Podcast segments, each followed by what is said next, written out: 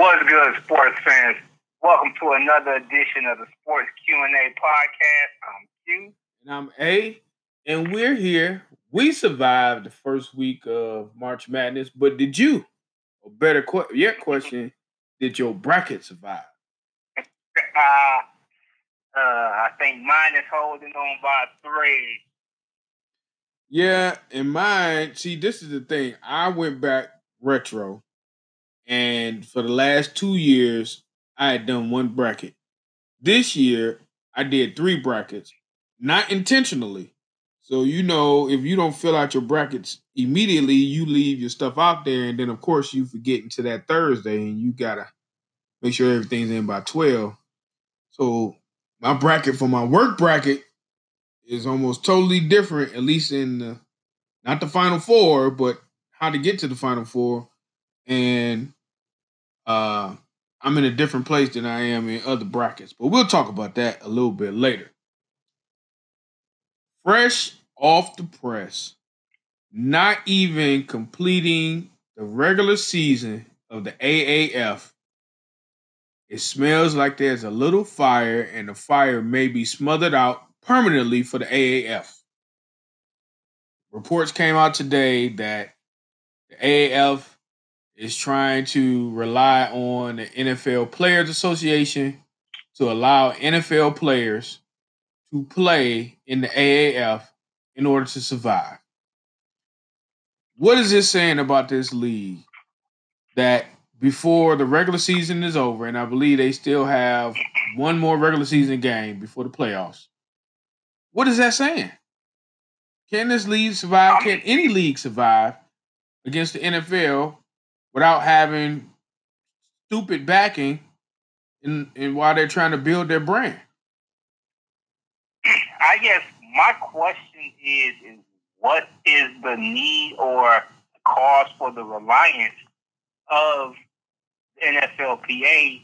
So, okay, these practice league players the the 52nd, the 50th per player on the ro- on the NFL roster to be able to play in this league? Is it because they think they're not getting the viewership? Is it because they're not being able to fill out the rosters um, with talent? I mean, you would is it? I'm I'm confused actually with this whole situation because you really, I, I, don't think it's a matter of players. I mean, you could pull from the Arena League and some of these other semi-pro leagues who have, who may have players that have some NFL experience, even if it was a training camp invite or something like that. So I've yet, in some of the articles I've looked up, I've yet to really find the explanation as to why they're looking to the NFL for the help. It's like this is a quote from Tom Dundon, who's the uh, the big money guy that made a, a two hundred fifty million dollar donation to help sustain the league. He he made this quote: "If the players' union is not going is not going to give us young players, we can't be a developmental league. We are looking at our options, one of which is discontinuing the league. So, what I mean, if you're basing the the sustainability of the league because it's on being a developmental league. Shouldn't you have already established that before you created the league? Yeah, you you definitely should have established that, but I think while their claim to fame is spring football, the unofficial um, development league for the NFL, the majority of the players of the uh, uh, in the AFF are not guys who are going to transition to the NFL. So with that, your business plan may set may need to be set up in a way is that the first year is a stopgap, and then our next year, what we do is we have a full advantage of guys who do not get picked up uh, get drafted or get signed or doesn't stick around with an NFL team, that we can bring these guys on. And as a player, would I rather be on the NFL team practice roster not getting any reps or being able to be seen on TV in the spring league and potentially being able to get more shine because we've seen some players who didn't get an opportunity in the NFL roster be able to get some shine by getting the reps. So the thing is, is that with the business plan, and again, I think announcing that this is one of the options is trying to get people to force their hands because at the end of the day, the way that they're gonna make money in the beginning is advertising. And I mean, if you look at these teams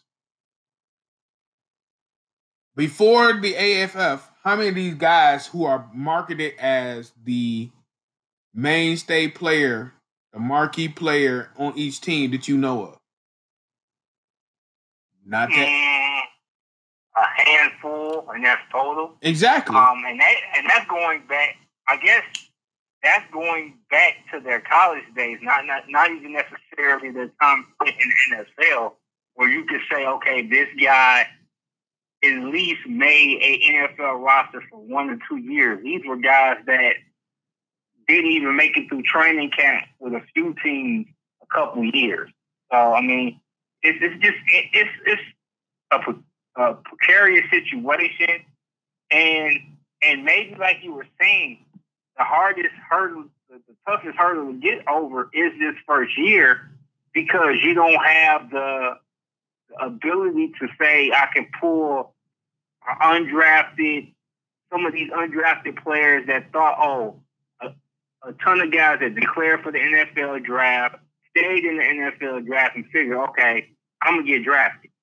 Ended up undrafted, maybe even got invited to rookie camp, but still weren't good enough.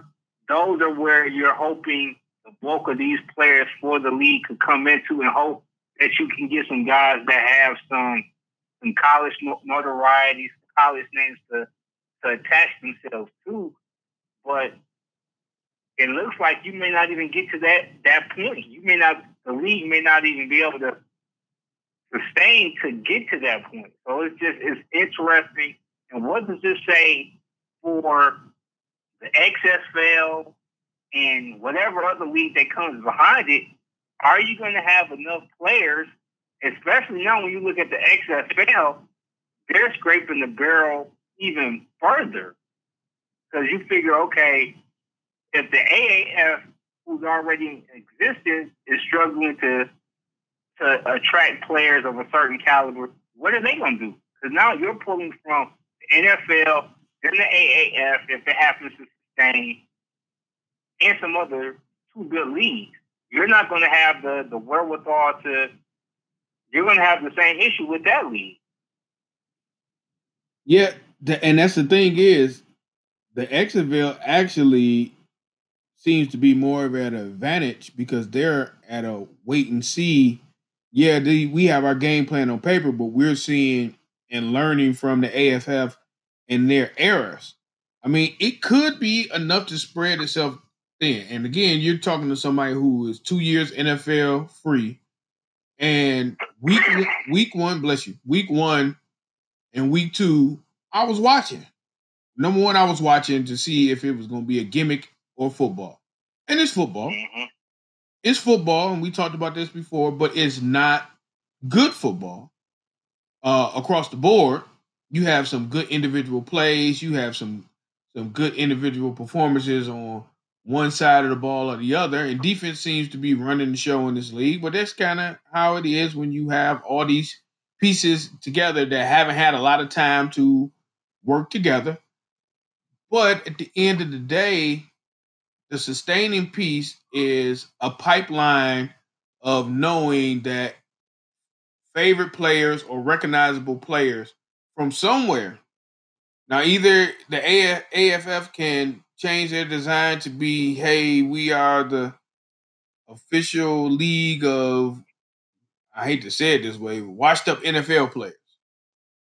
Mm-hmm. It's, it's going to be name brand because you're going to know these guys. You know what I'm saying? Yeah. And the product may be better because these guys are veterans and they know how to do stuff, and maybe the talent level in the NFL was just too much. But this talent pool of mid- middlers, as I call, as I would call them, would maybe add to it. It just depends on what they have to offer because I mean I don't know what the average salary is in AFF, but are they offering more than I was assume they're offering more than uh, a practice uh, a practice squad guy. Um, welcome back to this episode of Sports Q and A podcast. Now we're just going here to talk about what everybody wants to talk about and has been talking about for the last week, and that is the bracket. We have had quite an interesting two weeks, maybe not as exciting two weeks as we have had in the past, maybe not as chalk free as we've had in the past, but it's arguably that this has been, or this is one of the best collections of Sweet 16 teams there's been in a long time. But before we go in and dig in and give you our opinion on on every region, Quinn, what was your favorite part of week one? Or the? Um, I guess, and this is going to be something that a lot of people may not agree with, and we were going to talk about it in a second. How most of this stuff is going chalk. I mean, we had the maybe one or two uh, 12-5 upsets but everything else is really going according to plan. We saw Ohio State beat Iowa State. Um, but for the most part, everything has held true, almost to the detriment of my bracket. Um, I think it's one of those things where you find yourself, and you if you watch ESPN or CBS Sports, the the post uh, bracket conversations, everybody has these thought process. Oh, you at least got to have the 512 upset. You got to have this upset. You got to have this upset. Or uh, one of the, every year since its inception, one of the teams that has made, has, has come from the playing games has made it to the second weekend until this year. And I fell for that. Um, I had Belmont. Uh, no, I didn't. I take that back. I almost fell for it. I had Belmont almost beating uh, Maryland which played out to be a closer game than what a lot of people expected. But they the the Terrapins still held on and advanced to LSU and lost in the close game. So I think that's the biggest thing for me. There really weren't too many major upsets. I mean, we saw UC Irvine beat Kansas State, so that was the biggest one. The, the, the four losing to a 13 seed. But everywhere else, it was kind of I expected this or we could see this coming. I mean, even the Oregon beating Wisconsin, I think this was a matter of a team in the Ducks that lost one of its better players midway through the regular season. It took some time to get used to playing without Bol Bol. And now they're, I mean, they they were that team that got hot towards the end of the season, won this conference tournament, played itself into the tournament by winning the Pac 12 and their transition. Whereas we talked about it off air, how another team, Villanova, did the same thing and it didn't trans it didn't transcend as well as they thought. They got past St. Mary in the closer game, but then failed to produce in in horrible favor, eighty-seven to sixty-one. So I think that was the biggest thing.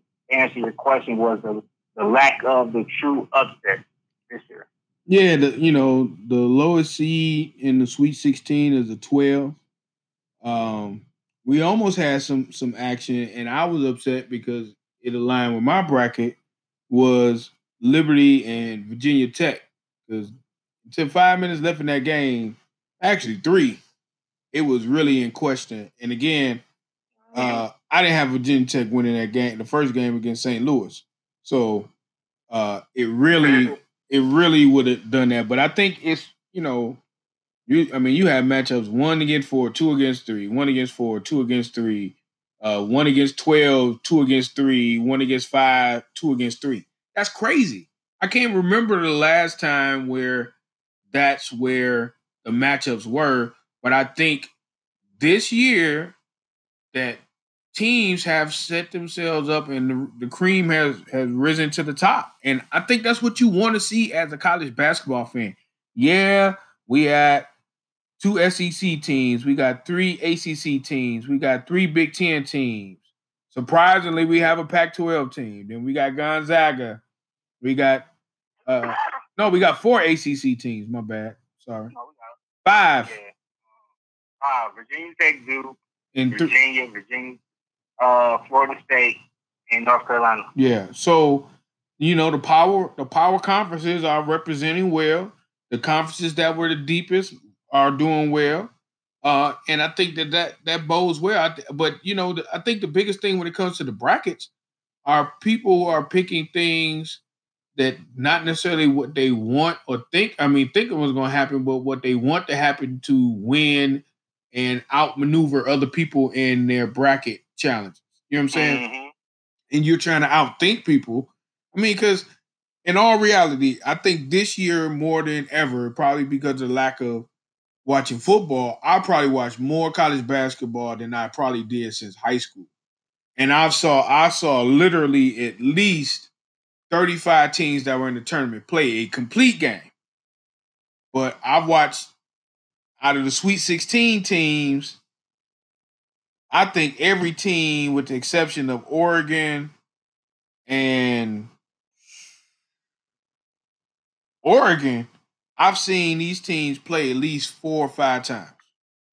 Of course, Michigan way more than that. But I've watched these teams, and you know I've stopped and, and done that. So it, th- these are the better, the best teams. You really don't have those the true Cinderella. I mean, it's crazy that Oregon is the Cinderella in the Sweet Sixteen. Uh, and or, they, you, or you look at a team like Auburn, which won its conference, is what you have to consider out of that out of that bracket in the Midwest. They're the Cinderella as a five seed. oh yeah, It's, it's, it's crazy. Yeah. So I mean, I, to me, it's been really entertaining. No really one shining moment. Um, the Duke game was definitely, in my opinion, the best game. Uh, it's a game of inches, and leave it at that. Missed alley oop, missed tip, would have could have gone a totally different way, and then we really could have been talking about a Cinderella. But Mhm. uh, just when you're looking at, and all I want to say, where was all that when you were in Amazing Blue, brother? But, um, but just right, just the performances that we've seen, and, and you know, Zion as advertised, the, the man child does it. Uh, uh, of course, Aubrey, uh, Dawkins, and why can't and Edwards from Purdue. You know, these Carson, yeah, Carson Edwards. Carson Edwards. Uh, you know, just putting on performances, and that's what you live for. And, and that's the thing is, it's going to be very interesting when you have these close matchups in in in the round of sixteen. Which of the players are going to step up? I mean, just looking at teams that don't have necessarily star players, but have a whole lot of good players, like Michigan. Who's going to step up, if anybody? And I'm saying that with a big if. Who's going to step up in that in that in that time when it's time to shine?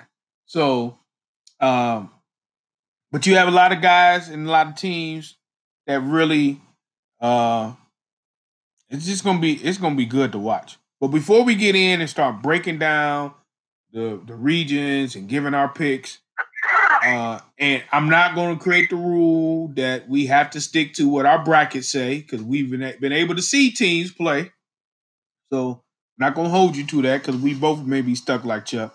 But just going to give you a quick ranking of the Sports Q&A uh, ESPN Tournament Challenge. Uh, starting from bottom to top at number 10, Kofi for WEE WWE champion. Number nine, old school bracket. Number eight, watched for the upset. Number six, tied for six, Buster Brackets and one bracketeer.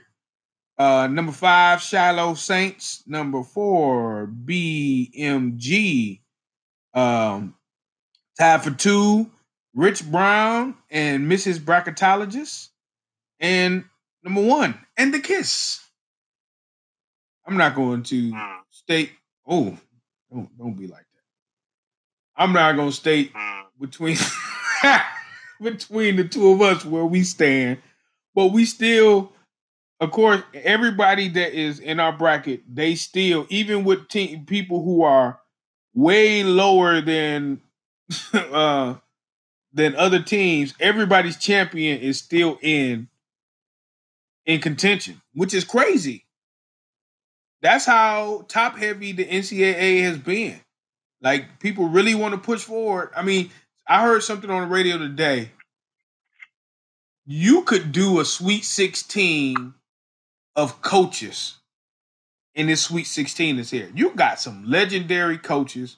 You got some of the top of the field of coaches in the game. And the coaches Sweet 16 may not end up being the same as if their team if it was their team. And that's where you know because you know in game in, in the tournament, coaching plays a much bigger part than talent. Talent will get you there, coach will get you over the hump. And it's gonna be interesting going through. But with that, we about to just go right on into the bracket. And we're gonna start in I don't even know which one this is. We're gonna start in uh, the East. In the East, uh, Duke Yes? No? I don't know. It's not telling me which one it is. It got to be the East. Yes, yeah. So in the East, so in the East, we have Duke versus Virginia Tech, uh, a rematch from ACC uh, conference. Uh, Virginia Tech does have a win against Duke uh, without Zion. Uh, the rubber match between these two. We're just gonna get right into it. What are your thoughts on this matchup? Does Virginia Tech have a chance? I think that's the question to, to ask. I mean, they have a chance, but will it matter? Is the question. I think uh, when you look at Duke, they're short of them going ice cold from three. I don't see Virginia Tech in particular being able to slow down the component parts of Duke in addition to letting Zion get his. And when I say get his, I mean going for 25 on some absurd shooting percentage and having eight to 10 rebounds and four assists. Only way I can see Virginia Tech winning this game is if they let, and this is, I think, is the, the, the, the mindset for a lot of teams. If I was a coach, is let Zion get his, but limit RJ Barrett, limit um all these other guys, Cam Reddish, uh, uh Jones, all these guys they're not going to beat me, and I mean not get above fifteen points, beat me. Right. Um, but I don't see that happening.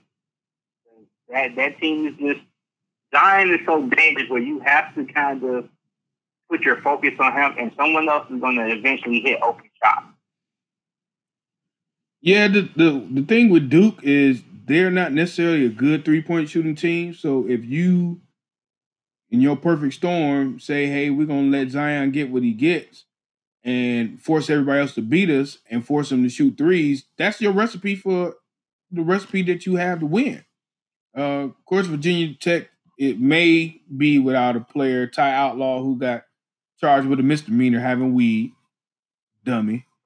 Um, again, he's a, he's a he's a he's a forward. Again, he's not battling with Zion being on six six and two twenty, but he does provide rebounds and points, and uh, averaging eight point seven and five point four rebounds. So it you know that will be a challenge to fill that gap for them. But I just think that right now, uh, just Virginia Tech is going to fall short uh, with that, whatever they need to do. Unless again, Duke has a cold uh, a cold uh, night from the field, and that's the one thing with Duke is they have the talent, but they do not have the shooters uh, on a consistent basis to feel like it's just a, a, a given. I mean, we all saw what happened with UCF. You have a player that can can match them and force them to do different things, they can get a different result than what they want. So on the other side of the East, you have number two Michigan State versus LSU. In, in this matchup, I think I may have had a different thought process if the coach was still there. But this game to me is going to come down to coaching. Izzo is the tactician. He's the little, the the second. I, I call him a rat just by his intense face, uh, like Coach K. But he's going to come up with a game plan to make it happen. Now, the one thing from Michigan State that they need to be wary of because they haven't had a full full team effort in the first two games is not relying on Cassius Winston to do everything. If you allow him to be a distributor, shoot, mix it in, in and out, end up with 18, 10, and 4, you should win hands down. But if you force him to be the offense of the team, you may struggle because if if uh, LSU has the ability to either put a large, a bigger guard on him, or have a offensive guard, which they have some powerful guards that can give him the flux and make him expend more energy than he wants to on defense. It ends up being a different game. Yep. And this is as far as Michigan State. I've said it for since that first victory over Michigan. You there's three guys that you have to account for at Michigan State. You name one in uh Cassius, McQuaid, and then um the, the Ford, I can't think his name offhand right now. Um Who, Tillman? Now, no, not Tillman. Go- um, Goins? Yeah, Goins. Because these are the three guys that can hurt you from deep and also find other ways to create within because you're you're you're not focused on them.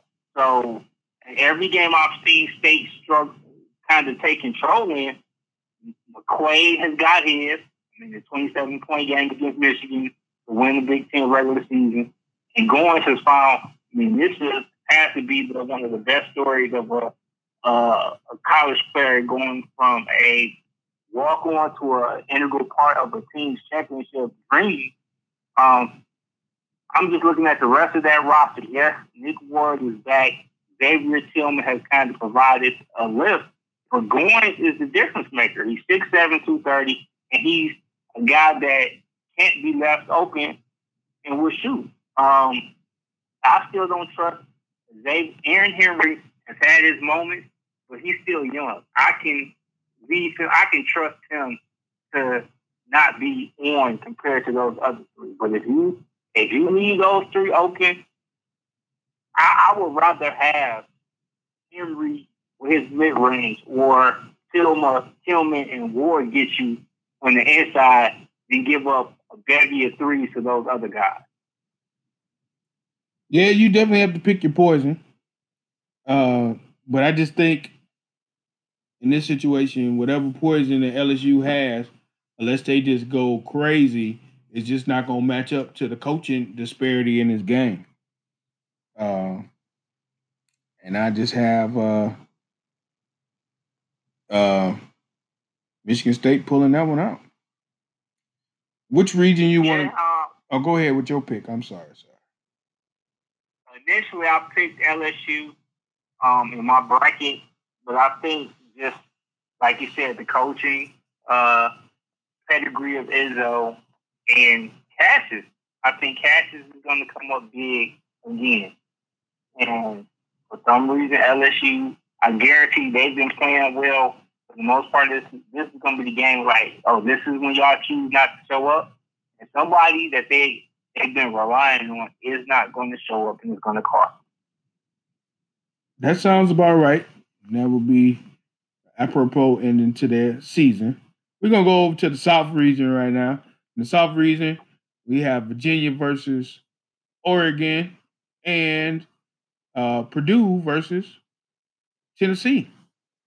With the first matchup, with uh, Virginia versus Oregon, uh, Virginia uh, started off slow, made people think at least into ten minutes into the second half of, of the, of the first game that they may be a back to back uh, 116 loser. Um, but they came back and their matchup in the second round um, end up just being them overmatching Oklahoma. But I, it's something with Virginia. I, I don't know what it is. And as much as you know the recruiting and what Bennett does, if they can't maximize their potential and get to the Final Four or championship game with the talent that they have, I'll have to start questioning it. May be the coaching, um, because they they have the perfect storm. They have the offensive flow. They have the defense. They have the shooters, but you know it just hasn't gotten together. And granted, yeah, there is a, a level of uh, luck and things that are in there, but I see them uh, this being the most lopsided uh, game in in the Sweet 16. Uh, Oregon again, surprise uh, conference tournament winner. Uh, the only Pac-12 team left in the tournament out of the two. Uh, but I just think that Virginia is just going to have too much for them uh, in this game. I mean, I think it actually may be a lot closer than what people think. Um, Oregon is made up of bunch of pieces. It just I caught some of the UC Irvine games, and the name to remember is Payton Pritchard. Um, the last couple of games, he he's averaging. He scored last top games. He's had 20, 18, 20, 19, and 18. Uh, and average over and had at least five assists in each of those games. So this is the guy that kind of uh, the starter that serves the drink for Oregon. As he goes, they go. And I've said it, and I've had conversations with you and some other guys offline. Guard play determines sometimes can can catapult you in a tournament. And I just think that's like why why I'm kind of switching it to MSU and that other game versus LSU is because of uh, Cassius Winston's play. I think Pritchard is going to find a way to play, to elevate his his play, and that game is going to be a lot closer. I have Virginia still winning, and I know I said a lot just to have them win, but it's going to go down to the wire.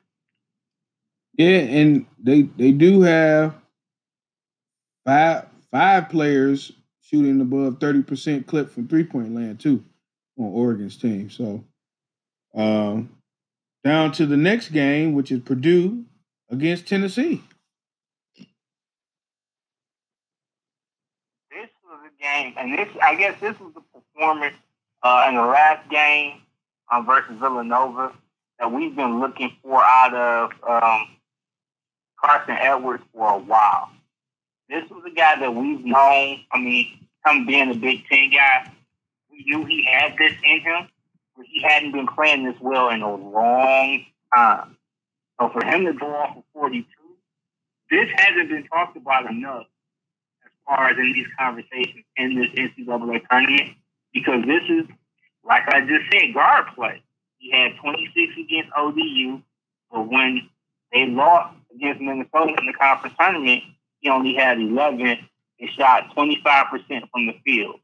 And when as he goes, Purdue goes. And the games that he didn't play well in, they lost. But when he shoots well, and he has he's a little bit better with his shot selection, they go a lot further. And they have, I think, with them, they have enough weapons along that roster when you look at Ryan Cline, you know, Eastern, uh, and the big fella up front.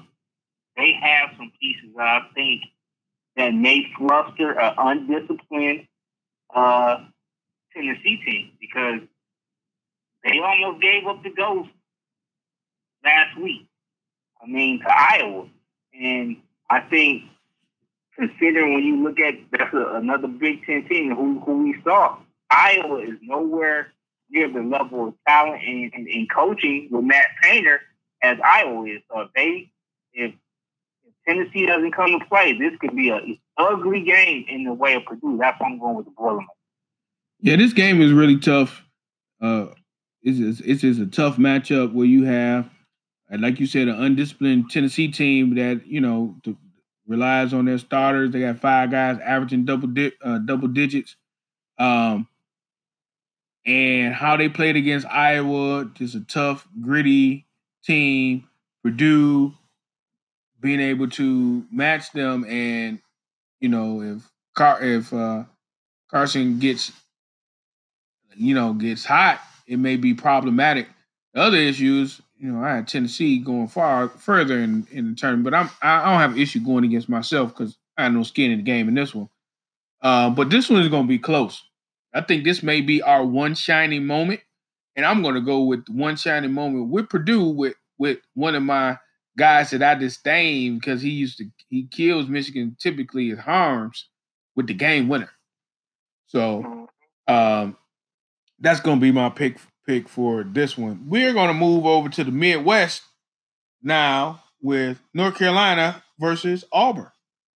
Uh, and I'll take this one first. So with this, uh, I think Auburn, again, like you said, being number five and being like the Cinderella, uh, I think Charles Barkley's picture prior to uh, them almost winning the game with all the balloons and all the other things uh, is kind of how this is going to play itself out. Is that Auburn is just happy to be there.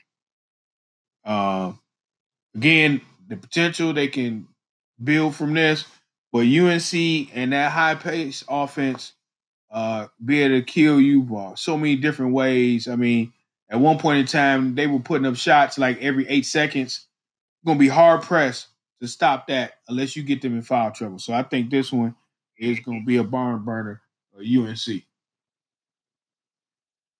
Yeah, I think once again guard play. Uh, they have the, the weapons at that position, and I think Auburn has been playing on borrowed time. They were supposed to lose to New Mexico State, and somehow New Mexico State decided to get the game back not one time, not twice, but three times. And I think UNC has a better collection of talent. And quiet as it's kept, Nassir Little has been coming on lately. He had a 20 point game during the tournament. This has been an opportunity for him to show NBA scouts that he is ready and has the skill set needed to be a, if not a lottery pick, a top 16 pick in the NBA draft this upcoming year. All right. The last game in the Midwest have uh, Kentucky versus Houston. Um, in this game, I think with or without PJ Washington, I think Kentucky has just gotten to the end of the road. Just the way that Houston plays the game, UK has been inconsistent this season, up and down. Uh, and I just think how they played, hell, they almost lost to Wofford uh, in the in the round of 32. So I have Houston with the, I guess it will be an upset, 3 2 upset in this one. Yeah, I think um, it's going to be tough with PJ there. But if PJ's not playing, there's I don't see uh, Kentucky being able to carry this out. Um, Houston, once again, the, I'm gonna keep saying it till I I've been proven wrong. Uh, Corey Davis at point guard is going to be the deciding factor, and that's going to be the thing that carries them to the upset victory.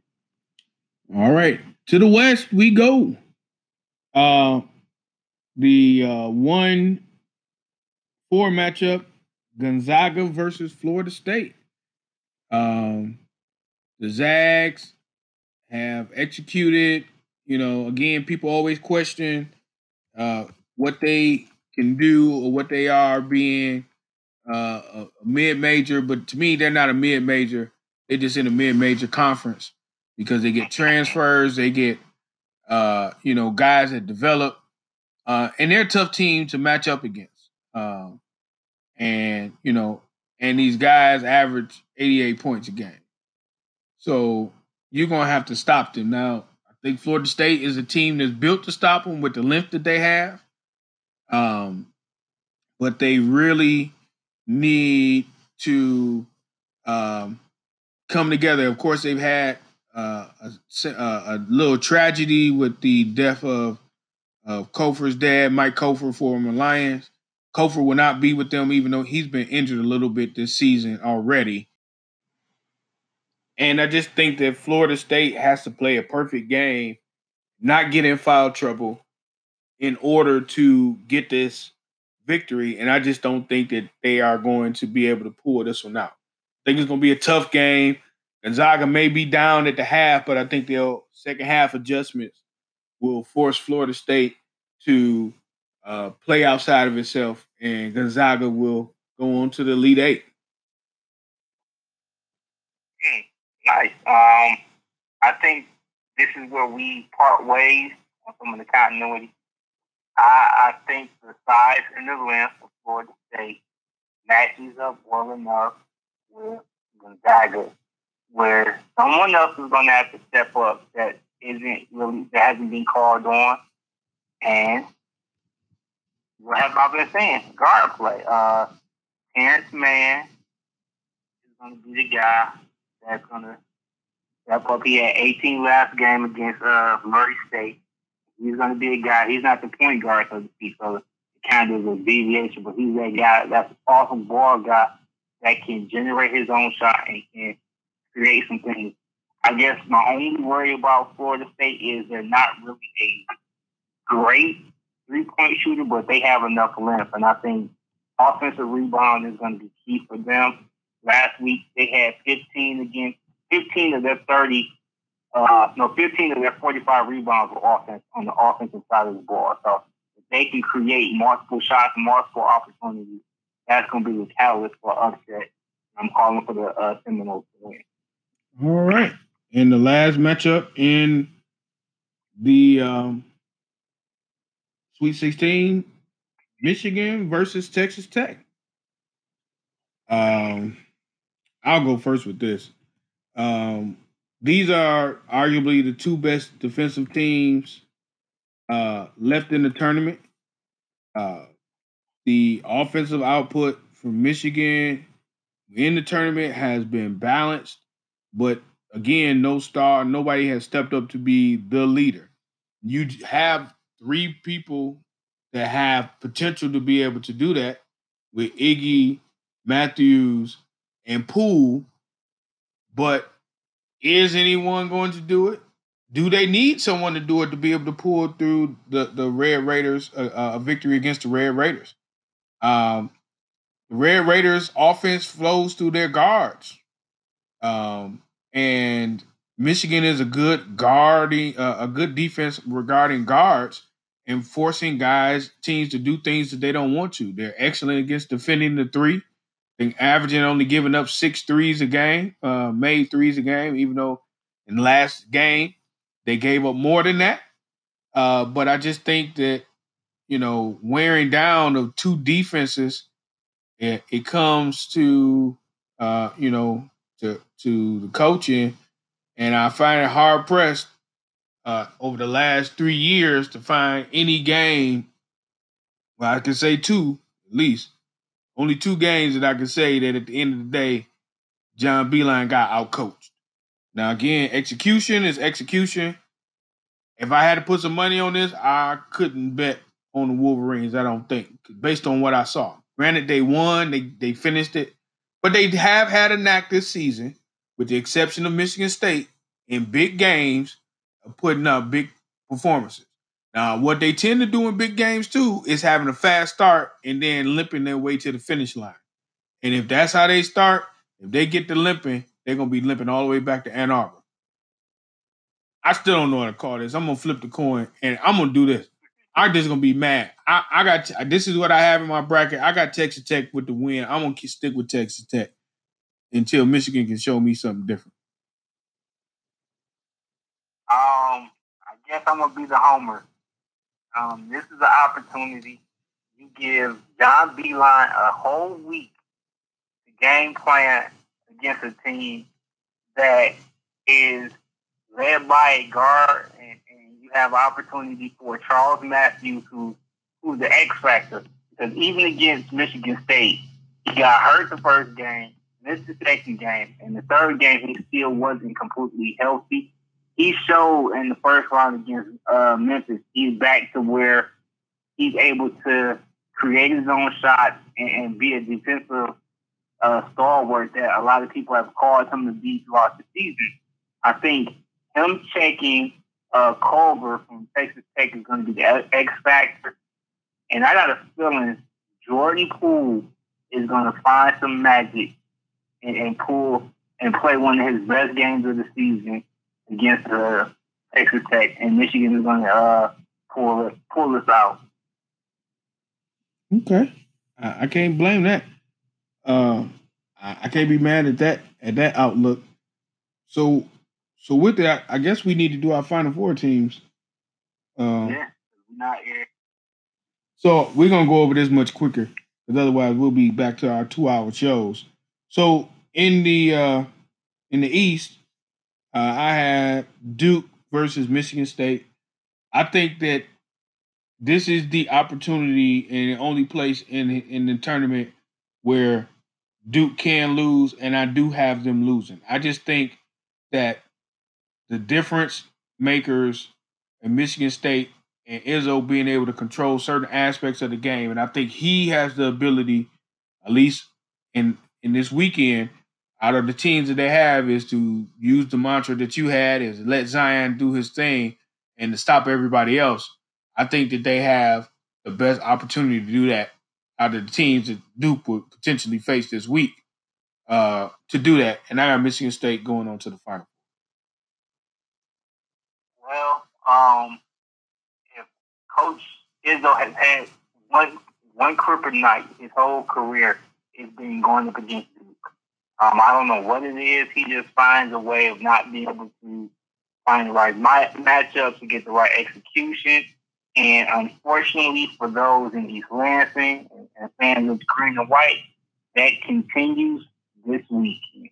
Um, I just think Duke finds a way of getting it done, and they're going to try to live by that mantra of letting uh, uh, Zion get his, but Barrett to find some way, maybe because he takes, he's going to take a lot of shots.